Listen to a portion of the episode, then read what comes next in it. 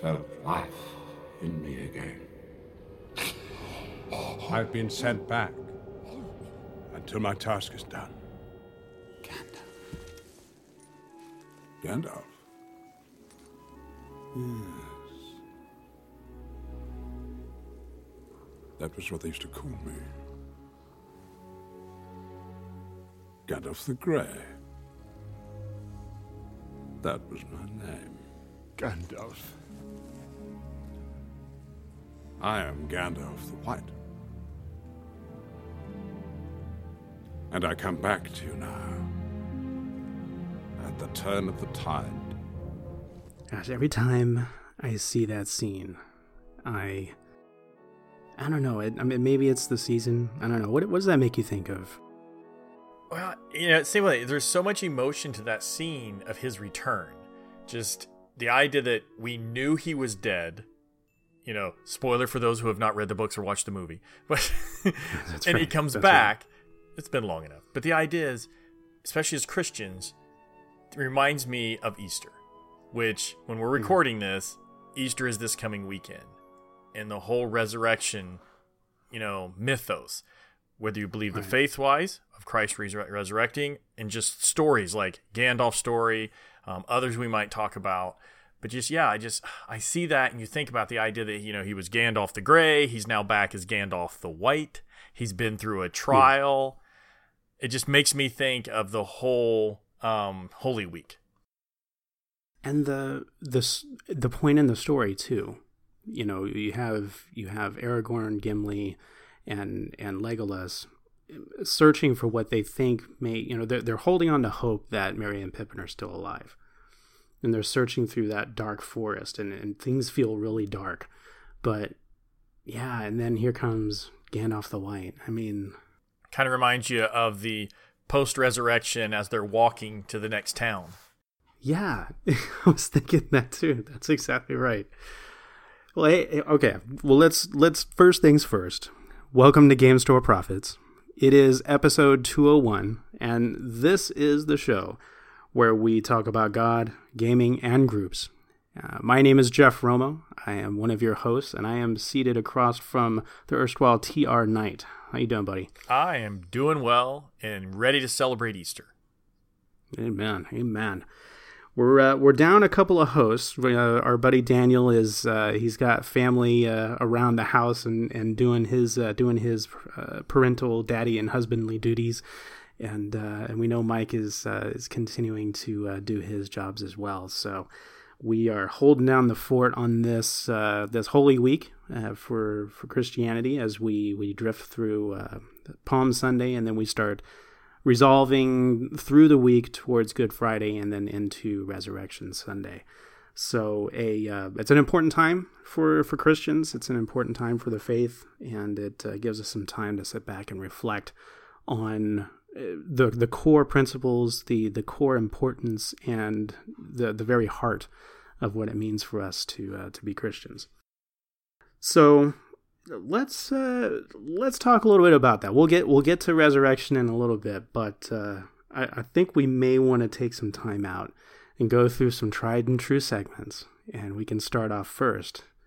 Archive dive. Well, isn't the archive dive resurrecting old games? Oh, that was bad. Oh, solid, solid. No, count it. That's a that's a three pointer from the side. That's pretty good. Well, and thing is, I'm gonna bend the rules of the archive dive. Please, Mike, don't get mad at me. I know I'm the substitute oh Mike. Oh my so, gosh. so what I'm doing is, it is a board game, technically a new game that is a re-envisioning of an old game. So let let me tell you where I'm going with this. I have recently been playing Betrayal Legacy with my gaming group. And Betrayal Legacy is based on Betrayal at House on the Hill. Then it had a sequel called Betrayal at Baldur's Gate. And what the legacy game is, is just that. It's one of these legacy games where you're playing Betrayal at House on the Hill, but instead of just playing, you know, one of the scenarios, you're playing a long history of it. And you're starting in an old time in the house when it's tiny, and you're playing multiple generations that keep coming back to the same haunted house and we're on our like it. fourth session now. It it's spooky, it's creepy. At times, it feels like it's a Scooby Doo adventure, and then it feels like you're watching Amityville Horror. So Oh no! Do you guys like set a mood around the table or like have candles and stuff? we haven't yet because it sets its own mood quickly, and sometimes it's funny because we're we're kind of a sarcastic group anyway. But the idea is it has taken a classic game. I mean, Betrayal at House on the Hill came out in 2004. Still a great game. Um, they fixed the rules a little bit when they did Betrayal at Baldur's Gate. Like they fixed the haunt and some other stuff in the game. But the idea is now instead of just playing the game like you've always done, dealing with searching around the house until the haunt happens, which is one of the rules in it, that's where the bad thing happens. Because you realize the game is a cooperative game.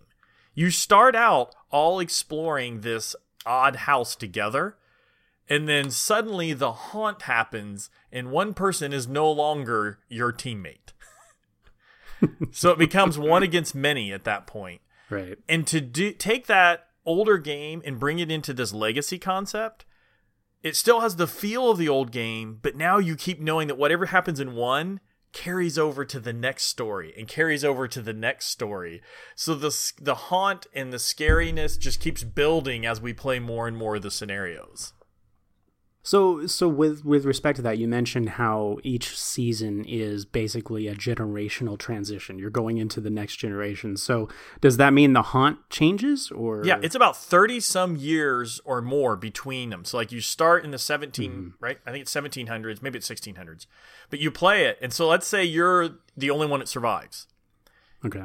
You then have the option of playing the same character in the next scenario because they'll have only aged 30 some years. Uh, Where everybody else has to start a new character, but you're all part of the same family. Like when you set the game up, I'm not going to give spoilers because it's a legacy, but you're each going to create a family and you're playing multiple generations of that family. And there are family heirlooms and there are family legends. Eh, Oh, yeah. So That's great. classic game reimagined in a legacy, but feels like the classic. And I love it. See, see, I think that works perfectly well for Archive Dive because we're dealing with the idea of of uh, familial lineages. Yep. You know, the son of God and descendant of David, and now we have some descendants from a proper game, a great game, coming to the legacy format. I, yeah, hey, I'm, I'm sold. I mean, I've played quite a few of the legacy games now. Pandemic Legacy season 1 and 2 are great and I love them, but I have to admit this is growing on me and may become one of my favorites. Cuz I don't like horror movies. I'll just tell you that right now. I'm not a slasher fic fan even though I watched some of them mm-hmm. when I was younger, but I love a good Alfred Hitchcock. I oh, love yeah. a good spooky movie. You know, old Yep. monster movies, Alfred Hitchcock, some of the old Twilight Zone so Right. far that's what this feels like and one of the things i read online as a review is each one of the eras that you play in is a horror suspense based on that time period Oh, okay. which means i'm assuming as we get further along we're going to bump into gothic horror we're going to bump into other things and maybe an 80s slasher fic at some point Yeah, you guys somehow the house or this this haunted location is on a lake somewhere. yeah you know it's gonna happen but i just Yeah. i do if you like legacy and you like cooperative games and you like trader games this all comes together in betrayal legacy Nice, nice. That is really cool.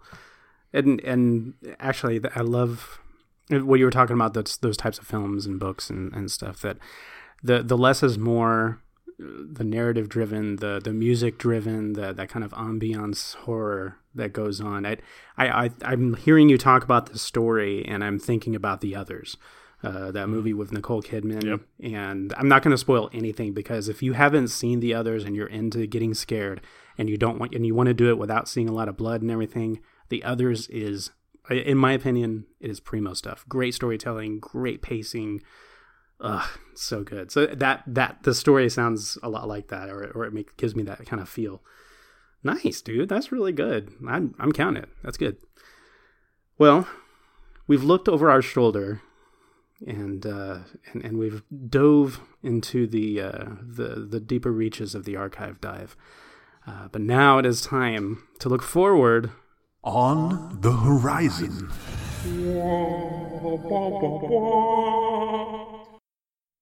Uh, as we sit here, we'll have we have nine days now. I think nine days before Avengers Endgame uh, is explodes onto the scene.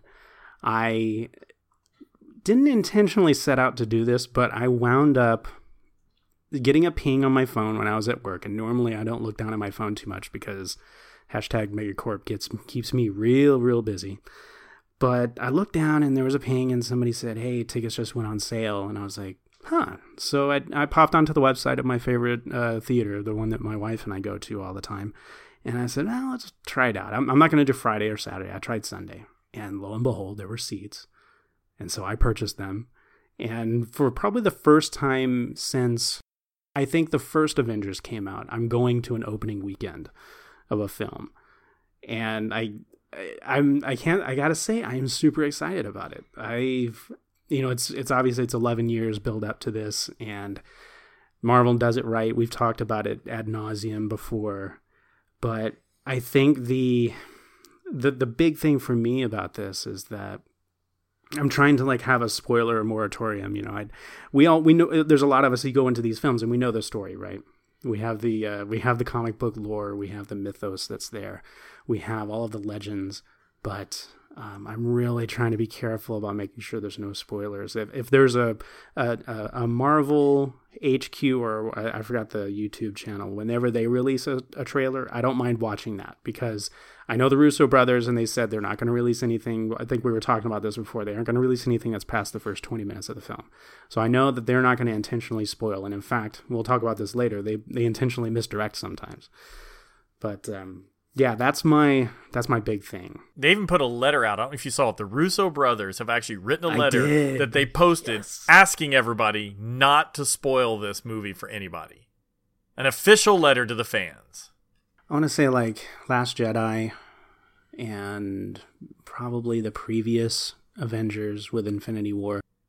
I, I think they've been folks have been pretty good about not spoiling and and of course, you know, we have the side where I I kind of have like probably the next nine to ten days. I think the next nine days I'm gonna. Well, no, it'll have to be ten because we're going on Sunday. I'm gonna steer steer pretty clear of of tw- the Twitterverse and, and Facebook that sort of thing. I don't want to accidentally see something at all, uh, especially once Friday comes along. But um, yeah, that's that's my thing. Me and Angela, my wife, we're we're super excited about it, and uh, yeah, that's that's my on the horizon.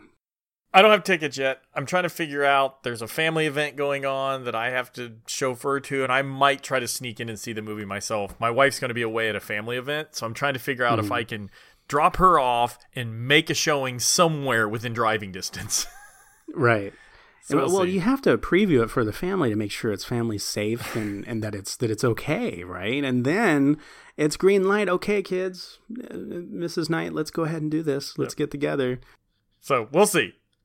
We're going to see if I can squeeze it in. Well, for me on the horizon, there is a board game that I just learned about that.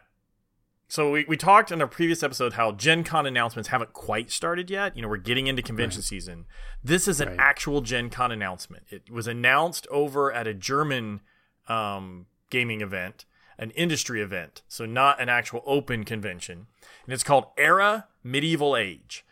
It's by Matt Leacock so, anybody out there who's played Roll Through the Ages and liked that game and how it had its pegs and the dice and everything, apparently Matt Leacock was hired to make an updated version of Roll Through the Ages. And so he went through the process and he designed it and was building it all up, and they were all done. And they looked at it and they went, It's a wonderful game. There are so many games on the market right now. How is this going to stand out? And they said, but doesn't it just make you visualize a city being built? I mean, Roll Through the Ages is all about it's Bronze Age actually, not Middle Ages. But the idea is it's building a civilization. It's a civ builder that plays pretty quickly. So they said, what if we made it three dimensional? So Era Medieval Age is a roll through the ages, but you have these boards where you're actually putting city tiles that are like 3D sculpts of cities. So there's the port, there's the cathedral, there's the hospital, the city building. So if you've played the game Cathedral, if you've played uh, Medina, or any of these games where you build a city, those are a little more abstract. This is full on pieces of the city. They've started putting out pictures of it. There's videos. It is gorgeous. I'm sure it's going to be expensive, but it's coming out at Gen Con. So if you like miniatures, if you like really beautiful pieces, if you like Azul that has the nice big chunky pieces, this is by Eggertspiele, who also did Azul. And this is going to have big, like inch and a half, two inch chunk city pieces that mount on your board. Very detailed, but supposedly can be played in like 30 to 45 minutes That's pretty amazing. And then they're going to be coming out already. Matt Leacock's already designed Era Bronze Age. He's already working on a third one. They've already they're planning to put expansion room in the box. This is one of these to me is a table presence game. It's beautiful to mm-hmm. play. It's going to attract people. It makes it fun to play because you get all these big pieces. So I'm really intrigued by this. Now, we're going to have to wait to see what the cost is. Gonna have to wait and see what the gameplay is like. Although Roll Through the Ages is a great game and it supposedly plays like it. It still has the dice. It still has it. But now instead of pegs, it's big city pieces. freaking big city pieces, man. Okay, I, and I, I used this word before off air. I'll use it again now. Those pieces are gorgeous, but they are freaking adorable. Oh my gosh! I mean, and and it's it's just one of those things where you're just like, okay, you know, I could probably like, you know, we could give them to Daniel Fisher and he could paint them, and then we could we could do some stuff with this. But then you're like, no, I just want to play the game. This this looks so incredible.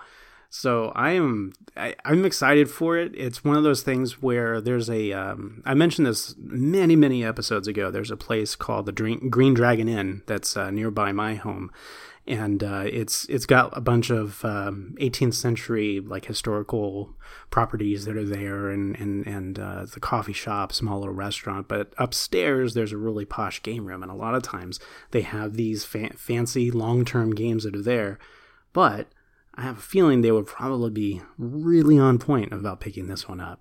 So I may have a chance to sit down and uh, play this, especially when I think you meant. Did you mention it was around thirty to forty-five minutes play? That's what they say. That's pretty interesting. It, it, when when you guys uh, follow the link, we'll have it in the show notes. Take a look at the pictures. You'll see how gorgeous these things are. But the idea of the the concept of this game being thirty to forty-five minutes seems.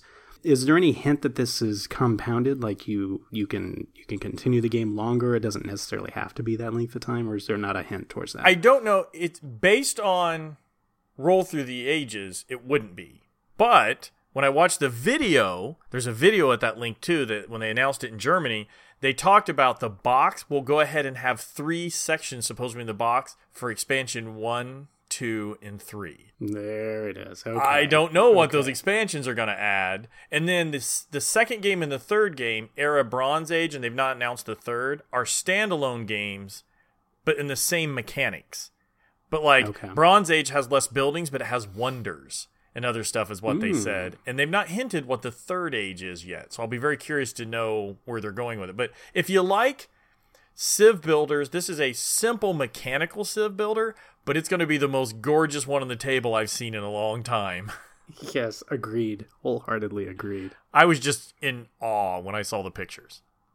Yeah. And those were just 3D yeah. printed prototypes. They're saying these are going to be molded. They're actually going to be miniatures done as buildings. So it's not going. They're not going to continue the printed process. They're going to go with molding. They're molding them. These are all injection molded pieces for the cities. So now we're starting to get the hints to what's coming at Gen Con. So that's the first one I've seen. Well, you know what? I think maybe we should uh, uh, we should try and mine that for some future gold as we start looking on the horizon. Maybe we'll find some other stuff that'll be uh, juicy little nuggets to dis- to display. All right. Well, that wonderful segment. Uh, behind us? Do I say behind us? It's on the horizon. It's in front of us. So I guess we have to turn to the right and then stay in the present. We could do that, I guess Step sideways. step sideways, and now I'm in the upside down. Oh, dang it, not again. So this week we, we opened up with this this discussion about the uh, the idea of uh, of Easter week of Holy Week for Christians, and how this is the time where we we we contemplate the the culmination of Jesus's ministry of uh, of him traveling uh, uh, through Israel. He's he's dispensed wisdom. He has lived a life that uh, that we could all pray to try and follow. but uh, in faith is is the only way that we can.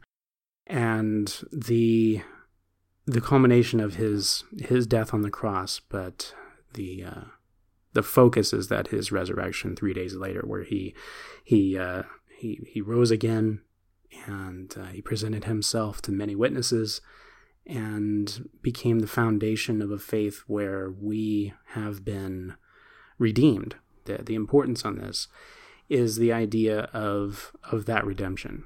We'll we'll we'll kind of work our way through this, and and we have a few examples of uh, of how resurrection has gotten the treatment in the game and entertainment sphere, and then how how resurrection is is something that represents a changed life um, ultimately.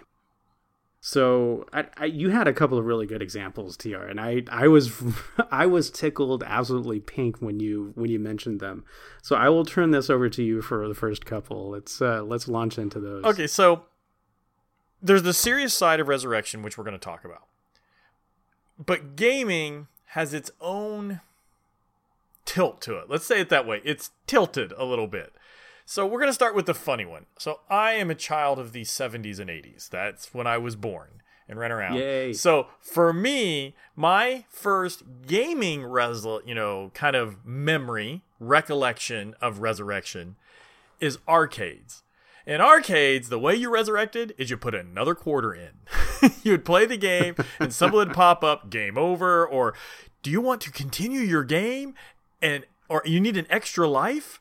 It always was more quarters. And so that it seems funny, but it was the way arcade games worked. The idea to rebirth yourself in the game, continue your game, add another life, bring your character back when you died if you were playing like Gauntlet and your wizard died and you wanted to come back in, it was another quarter. The payment was a quarter. Now later, computer games had that. You could just restart. So when you played your Atari game, your Odyssey game, early Nintendo and stuff, early games still just had it where you had to restart, or they'd let you continue from where you ended. Right. You have like the the three life, or you get bonus lives as you culminate, uh, accumulate score, that sort of Yeah. thing. It wasn't till later that games started doing save games. So early on, it was just a you can either start completely from the beginning or you can continue from where you stopped. There wasn't the idea of backing up and doing it again. Yeah. there wasn't the idea of pulling into your place of work and right before you go in, you pray for a little bit and then you say, okay, I'm going to hit a save point here. And now I'm going to proceed with my day. Yeah. that was not a concept. or there wasn't the I did something really stupid.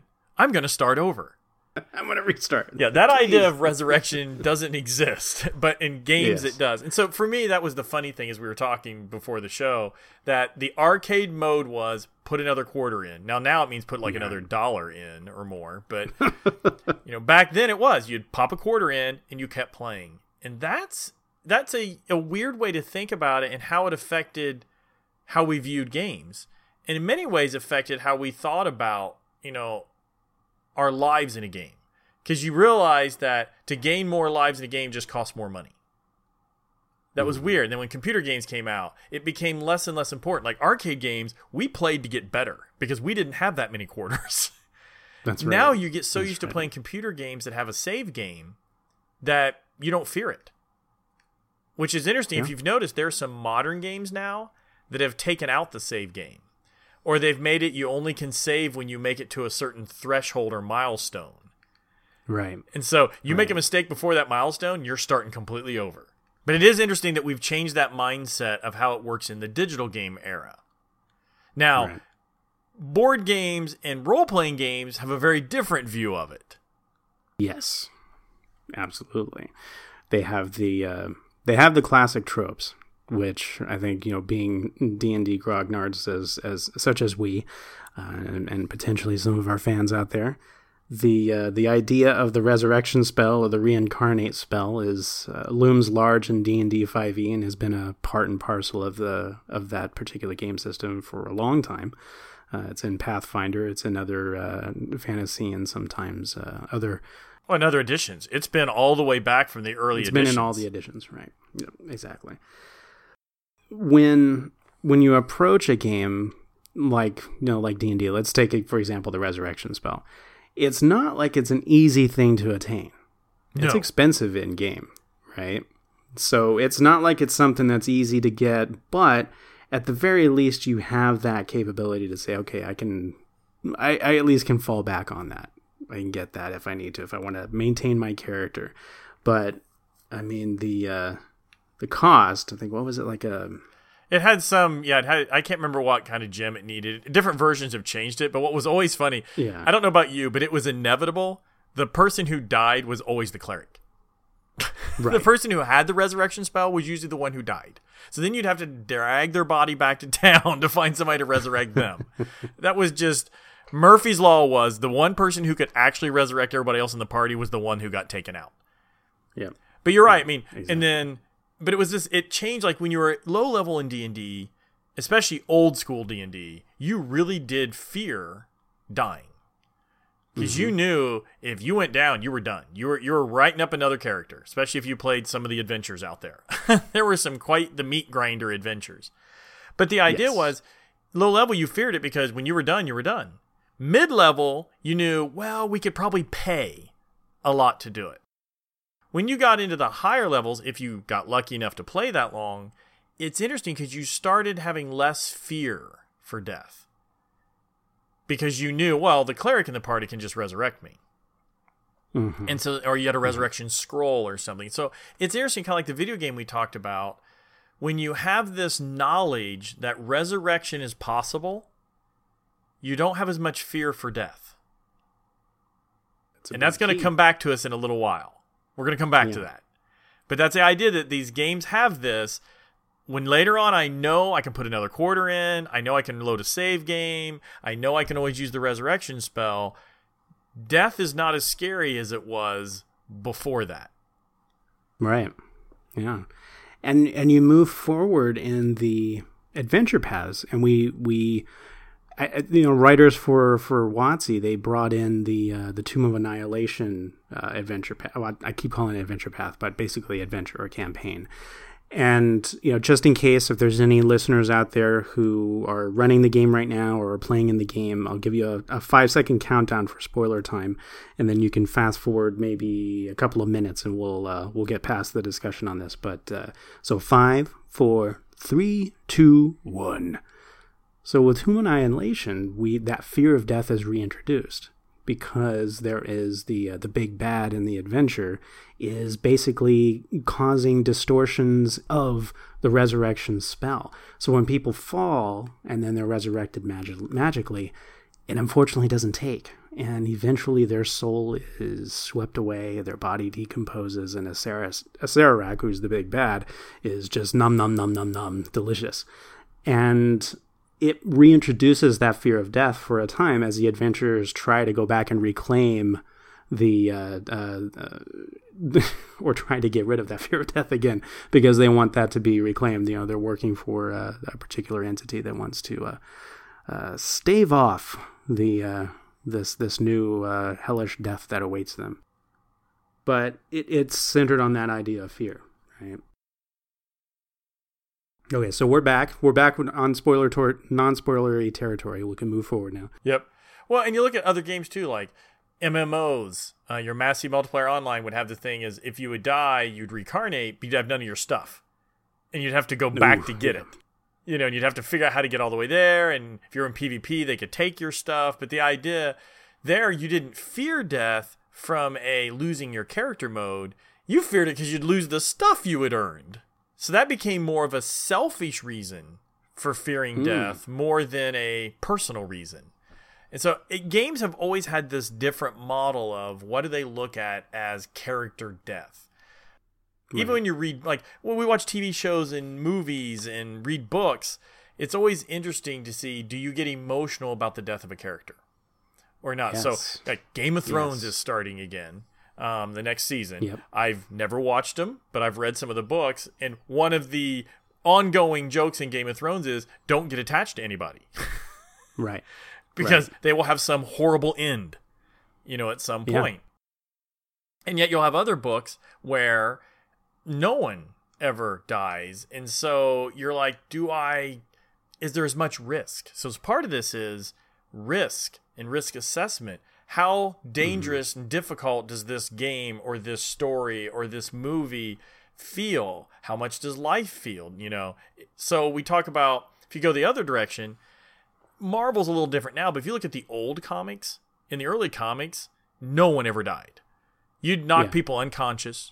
They'd send him to jail. the yep. superhero, even if the superhero died, he would always get resurrected two or three comics or. Or, or there's a parallel universe where, oh, that's the one that went, you know, that, that. I mean, even the big one, you know, Death of Superman, the comic book. Oh Spoiler oh gosh, alert, been huge. around a long time ago. It was a big deal, but they brought him back. Right. Um, and so the idea is there's been rare a permanent death in the comics. There's been some, but yeah. it's rare. And games reflective. You play Sentinels of the Multiverse, you don't die if you get defeated. You just got knocked down, and you give team abilities still. So you're not even out of the game. You still have this ability when you flip your card over.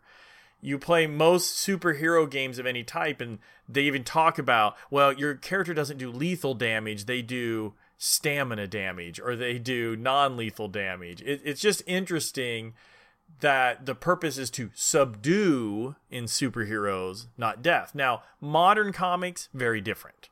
You know, your modern comics, your modern superhero movies, there's a lot more death involved. But right. that's the that feel of superheroes was always the oh, we're fighting crime and we're defeating, defeating, subduing. So there's that again.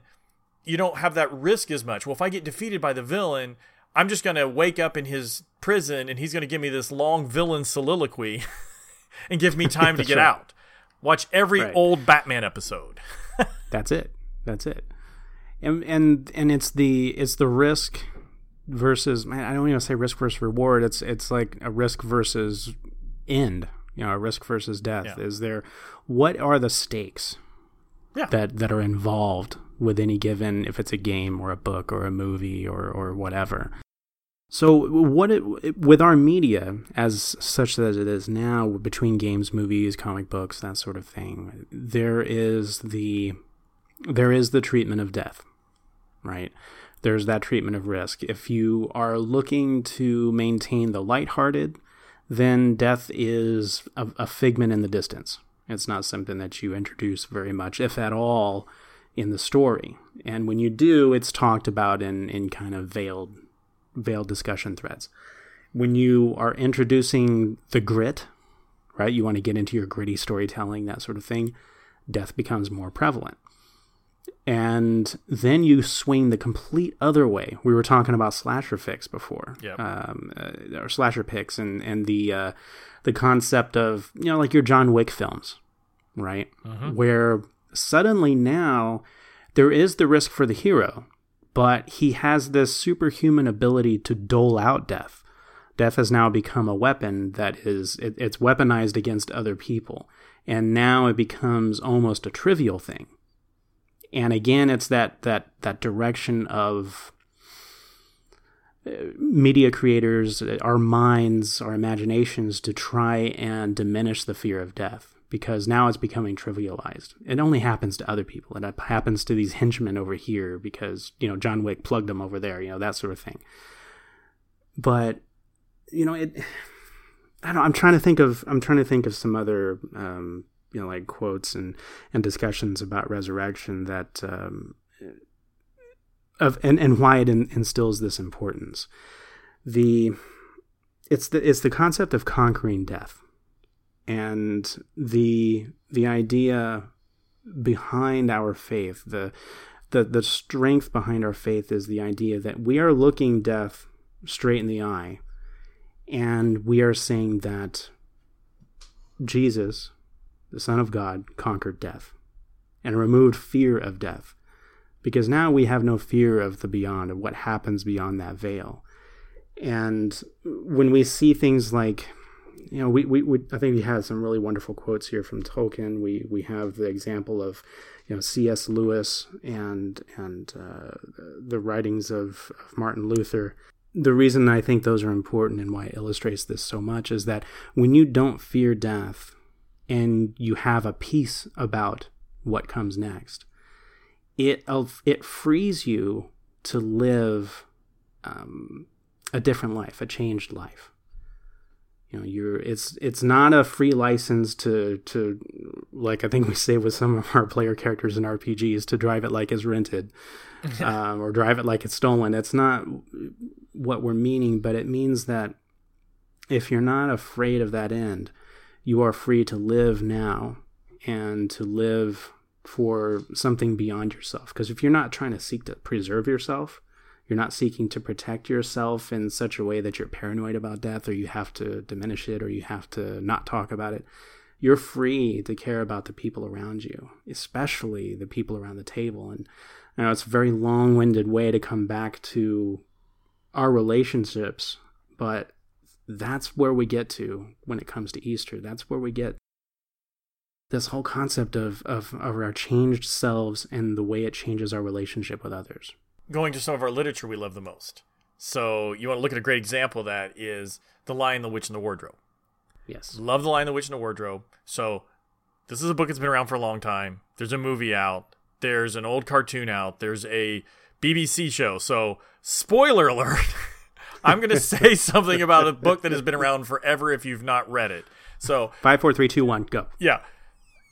In this, at one point, so again, five, four, three, two, one. You know I'm going to do this. We'll come back after. Aslan, the lion, is killed by the witch. She, he is sacrificed. It happens on the stone table. But in the story, in the movies and all of them, he comes back. He is resurrected. And this quote is from the book, and it's one of the great quotes in the book. It means that though the witch knew the deep magic, there is a magic deeper still which she did not know. Her knowledge goes back only to the dawn of time. But if she could have looked a little further back into the stillness and darkness before time dawned, she would have read there a different incantation. She would have known that when a willing victim who had committed no treachery was killed in a traitor's stead, the table would crack and death itself would start working backwards. And that goes right to what you said. When you don't fear it, you'll you're willing to sacrifice yourself and that's a big chunk of this story. Aslan sacrifices himself for another's life. He gives of himself. And the same thing occurs if you go into other literature. So we see this in Narnia. We also see this happening in Middle Earth. I'm a huge fan of Tolkien's Middle Earth. So you got Lewis talking about it in The Lion, the Witch, and the Wardrobe. You've got Tolkien talking about it in Lord of the Rings. And we kind of have a hint of that at the beginning of this episode when we talked about Gandalf the Grey. Again, spoiler alert, book has been around forever, movies, audiobooks, anime, all these again. We're talking about this. So be ready. Five, four, three, two, one. Gandalf, while fighting the Balrog in a huge fight scene, gives of himself and basically yells at them to flee and he takes the Balrog and appears to die in battle. And that's why Gimli and Legolas and Aragorn are surprised when he shows up later as now Gandalf the White. And that's where I, it's always fascinating how much that story parallels Jesus appearing after his resurrection on the road and talks about it, you know, with what's going on. And so even our literature, our, you know, some fantasy literature we love uses the resurrection story as a major element. I mean, you are so shocked the first time you read these books or see these movies when those two characters die. You just yeah. you can't believe it happened because of who they are, but that makes their resurrection, their return that much more powerful. Right. Right. And it's the it's the it's the breaking of what you originally thought that death is the end to finding out that that's not true that death is it's a doorway to something new.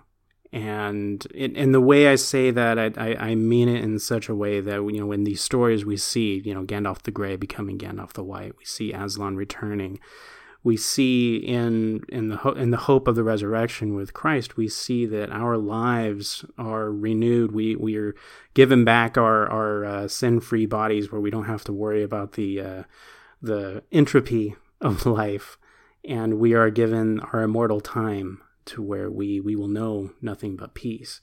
And to have that waiting for us on the other side of death gives us the ability to have what I think it's something that my pastor had said a long time ago is that once you've accepted Christ and you you no longer fear death because of his the faith you have in his resurrection, you are you are free to live the super substantial and abundant life now.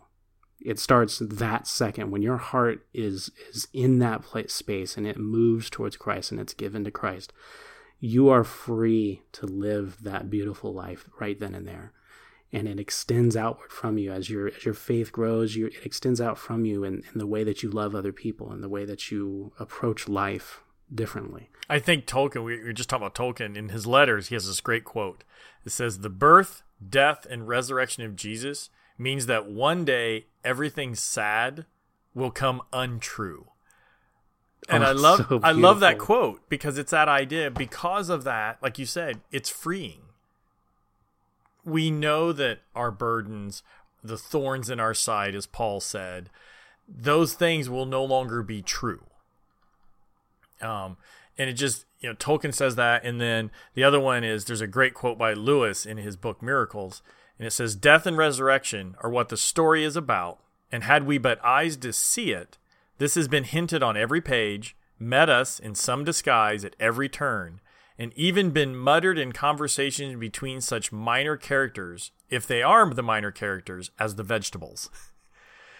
And well, what that's hinting at is actually, and these are the quotes we had. in- in kind of as I did our research. It's Martin Luther's as well. Our Lord has written the promise of resurrection not in books alone, but in every leaf in springtime. And we're in spring now. And I don't know about you. I'm a gardener. This is a hobby of mine. Going out and seeing my garlic coming up that I planted in the winter as a dead bulb. Watching my trees blooming that have looked like very dead sticks watching my blackberries that l- completely go no leaves look like old canes and they come back and give me new berries. The grass is becoming green. Jay Kesler always talked about that. If you know Jay Kesler is the speaker youth for christ he was the president at taylor university for a while he's even my pastor for a while he always talked about as a gardener that spring was god's way of reminding us of the resurrection. Because in winter everything goes to sleep and dies you know not literally but goes to sleep and looks like it's dead. But in the spring it's reborn in beauty and flowers and color and vegetables and fruit. And that's what lewis and luther are talking about that springtime reminds us about the resurrection Yes, yes. Especially when you're uh, when you're just got you. You're just so right. When you see the the colors that come out in spring, it's a it's a wonderful reminder. And uh, so the concept of being freed from the fear of death is is also tied very closely to the idea that death is a penalty. Right? true that at the very beginning when when we when we experience the fall that death is the penalty for for sin when uh, when I, we were we were talking again about the uh, the passages we wanted to go through uh, one that came to mind was the um, John 11 which is uh, when we when we go into the scene of the death of Lazarus and Jesus raising him it, it, it gives rise to the, the, the verse, the shortest verse in the Bible, Jesus wept. Leading up to it, uh, when you start at John 11, you start at verses 25 and 26. Um, this is the moment when Jesus is on his way to, I believe it's Bethany, when he is he's coming and he's he's wanting to find out where you know what's he he's wanting to go to the point to the place where G, uh, Lazarus has passed away, and uh, Martha uh, meets him on the road and basically says, you know, oh, you know, Lord Jesus, if only you'd been here, you know, then uh, I'm sure surely he wouldn't have died. You would have been able to heal him before he passed away. And we hear Jesus say to her, or Jesus said to her, I am the resurrection and the life. Whoever believes in me, though he die, yet shall he live. Everyone who lives and believes in me shall never die.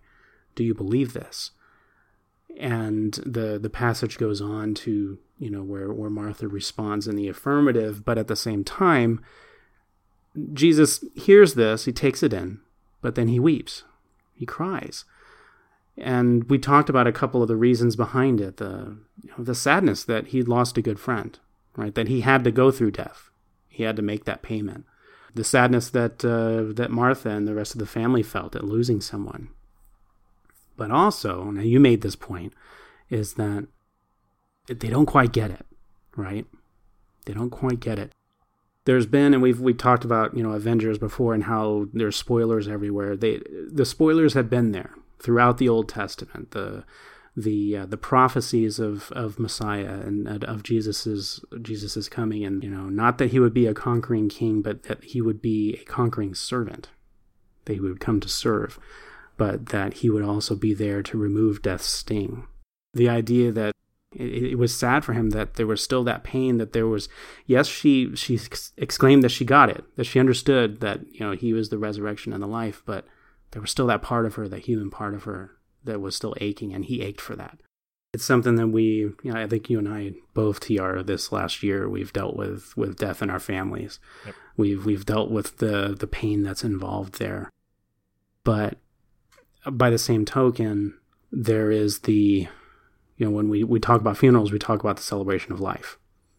You know when we when we're involved with believers who have passed on we we know that that next stage in their existence is to be with the father. It's stated so well in romans. I love romans mm-hmm. 6 5 to 7 where it says for if we have been united with him in a death like his we shall certainly be united with him in a resurrection like his. We know that our old self has been crucified with him in order that the body of sin might be brought to nothing, so that we would no longer be enslaved to sin. For one who has died has been set free from sin. I love that verse. And it's like you were saying earlier, you know, the wages of sin is death. And this death is not the end, it's the freedom and that's so when we talk about you know the passing like my grandparents passed away this year and going through that it was yes we're saddened that they're no longer with us but we were celebrating an amazing life as a pastor and a pastor's wife and knowing that my grandpa was playing basketball with Jesus. And because that's he loved basketball and bowling and all that stuff. And you know, my grandma was singing hymns with the choir and playing piano and just you knew now that their pains were gone, that the struggles in life, the thorns in their side, and now they were free from sin and they're with Jesus in his resurrection. And that's I always find so much comfort from that um, verse.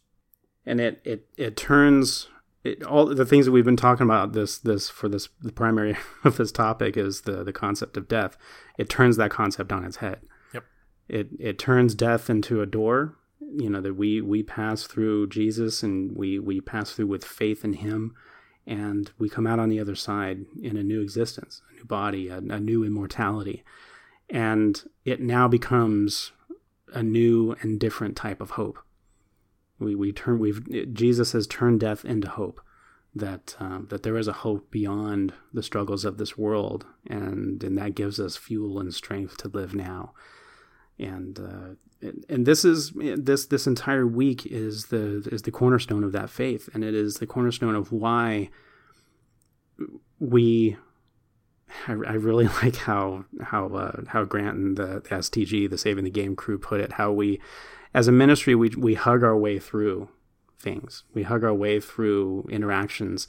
And it, it, this week is, is the very foundation and cornerstone of what gives us that strength to do that.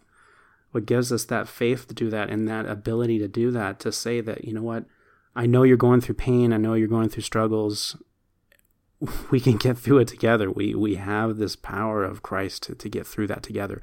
That this isn't the worst that, that, that could be there's there's so much better and there's so much more that's beyond that we can have right now. We don't have to wait for death. We don't have to wait for any of that. We don't have to fear it. We can have it right now. We can have that faith and that comfort and that peace right now. Well, and I look at it too, kind of flipping back to our other conversation. There's no quarter that I have to stick in. Yes. You know, this is grace. This is given to us if we accept it. I don't have to pay because Jesus paid. You know, his payment on the cross put all the quarters in that I need. That's right. you know, he got the he pulled out the whole coin mechanism out of the the arcade machine and and I just that's a it's a it's kind of a corny analogy, but it's that idea. He paid the price.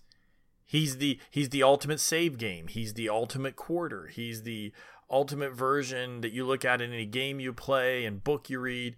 He's more than Gandalf, who was, you know, you know, more than just human. He's more than Aslan. Aslan is a image of him, a reflection of him. And I think, you know, we look at that and we can so easily we can sometimes make his death on the cross seem less impactful than it is. This week is a such an impactful week in our faith. And it's sometimes we forget and we think of Easter bunnies. We forget and we just think of a crucifix. We forget and we just sing songs. And we look at our games and we think, we play our games and we take so serious our life in these games, especially as role players. We get attached to our characters. Yes. Yes. But do we get as attached to our lives? You know, are we as attached to our life and our faith as we are to our characters? And if we can, then we realize, yeah, our character may die and can be resurrected, but our whole life can be resurrected. That's an interesting thing to look at. Yeah, absolutely, absolutely. And it uh, it changes you. Boy, oh boy, it changes you. That's for sure.